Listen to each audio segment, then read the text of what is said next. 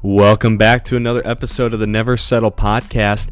This is your host, Luke Merrill, and we got a good guest for you today. His name is Dave Bechtold. He's a children's pastor in Madison, Wisconsin. Great friend of mine. You're going to love his heart. And I joke that he turned 50 and, you know, wisdom is just oozing out of this guy. I love Pastor Dave. He's a good friend mentor, uh, just a guy you want to hang out with. So I encourage you to just hang out with us, listen to this episode. I pray you're encouraged on this week's episode of the Never Settle podcast with Pastor Dave Bechtold.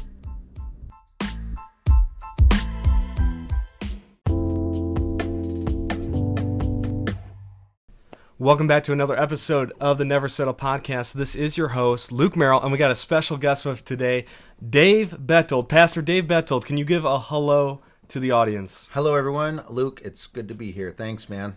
Yes, it is great to have Pastor Dave. We uh, go way back. We're both children's pastors. And, Pastor Dave, how long have you been in children's ministry? 20 years this fall. So, 20 years in. Some of the kids that I used to have are now in their 30s. Oh my goodness! So it's a full circle. Their kids are going to your uh, children's church now. That is true. That is awesome, and you've had no problems. Everything's been perfect with these kids. No messes. No nothing. That's true. Thanks for having me. I'm just sure. It, has been a quite a ride. Um, I was going to ask uh, for this topic today. What advice do you have for uh, young people going into life uh, in ministry or anything they have for them? What what advice would you uh, give someone who's just starting out in life, trying to figure things out? I would say a couple of things. First of all, learn from your elders, learn from people who have gone before you. I really think that there's so many things to learn from people who are your parents' age or even grandparents' age. There's just so much life and wisdom and experience and knowledge that it might not be as cutting edge in the technology or in the methodology, but the wisdom from years of life and ministry and experience is invaluable. So don't um, underestimate the power of those relationships and surround yourself with conversations with people that are older, some significantly older than you. A second thing I would say is particularly for ministry is to understand deeply that the ministry does not belong to you. It is not your ministry. It is not my ministry. It is not your church or my church. It is His church, and it's God's ministry. And the beautiful, empowering, and freeing thing about that is that if it's His ministry, it's His responsibility to provide volunteers, it's His responsibility to grow the church. He is a good father, and as such, it's His responsibility to provide for His children well, that sounds too easy. No, it's our responsibility to be faithful with what He's given us. So be a good steward, but let God do the heavy lifting. It's His ministry, His church, and the fruit belongs to Him.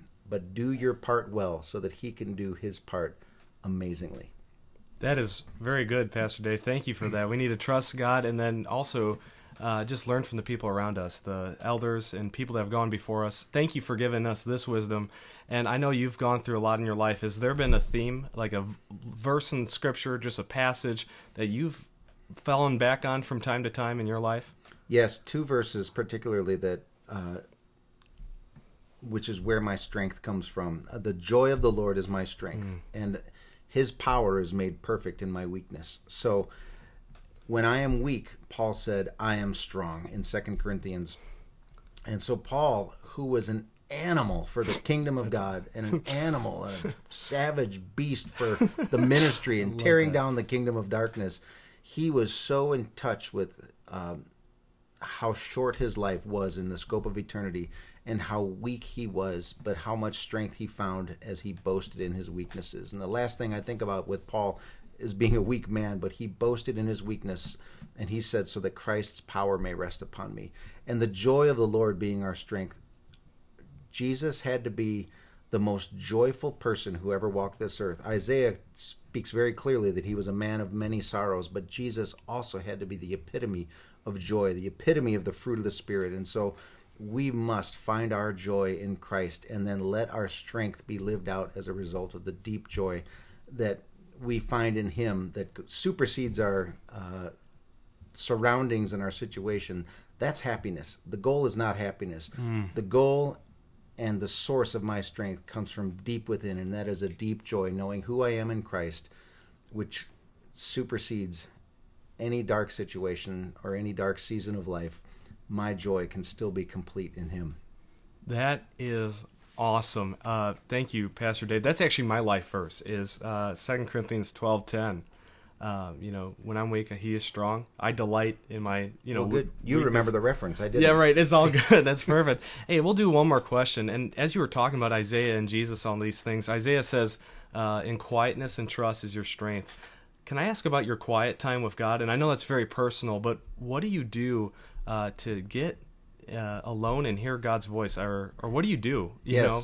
Well, I like you, Luke. I am an extrovert, and I like being with people. I like being around noise. I I like being in the center of the action. So being still and silent are difficult things for me, and I have to force myself before the day gets going to do those things. So I sit in stillness and I let God's word speak to me as I read it, and I will journal occasionally. Um, to help me process what I'm reading. And then my wife and I, like, as we read together, we don't read out loud, but we're reading through the same parts of Scripture together daily.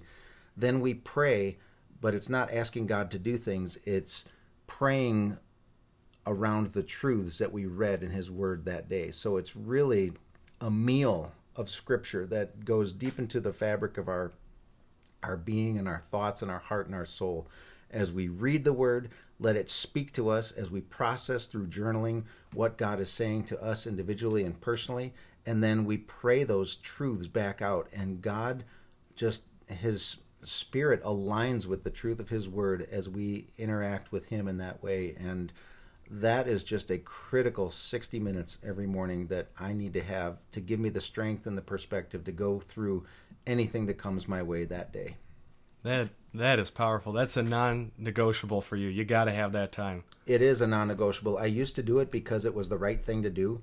Now I do it because I am lost without it, and mm that's where I want to be. I want to lean on His word, not on my own understanding. I want to trust in Him and not in what I can do. I want to believe God for things that are bigger than anything that I could ever produce in my own strength and in my own wisdom. Because when those things take place and when those things are fulfilled, it's only Him who can receive the credit and the glory. And the last thing I need is more credit and more glory because I don't want to be the center of attention. I want Jesus to be the center of attention. That is so good. I love your heart. I love you, Pastor Dave. Thank you for being on the Never Settle podcast. Hey, man, it's good to be here. It's awesome. You got a good thing going on, Luke. And I cannot wait to listen to more of your podcasts that are coming out. Woohoo! and prophetic, right? when this comes out, that's awesome. Well, we'll see. We'll see. Hey, be blessed. Have an awesome day. All right. I always want to conclude our podcast with the commission of the Never Settle podcast. And as I read these words, claim these truths over your life. I will never settle less than the best that God has for me. I will love openly and genuinely. I will be vulnerable and embrace my imperfection. I will live in God's grace, knowing there is where true life is found. I will live passionately, not allowing my fears to stop my ambition. I will love God, love others, and love life today and every day. Have an awesome day.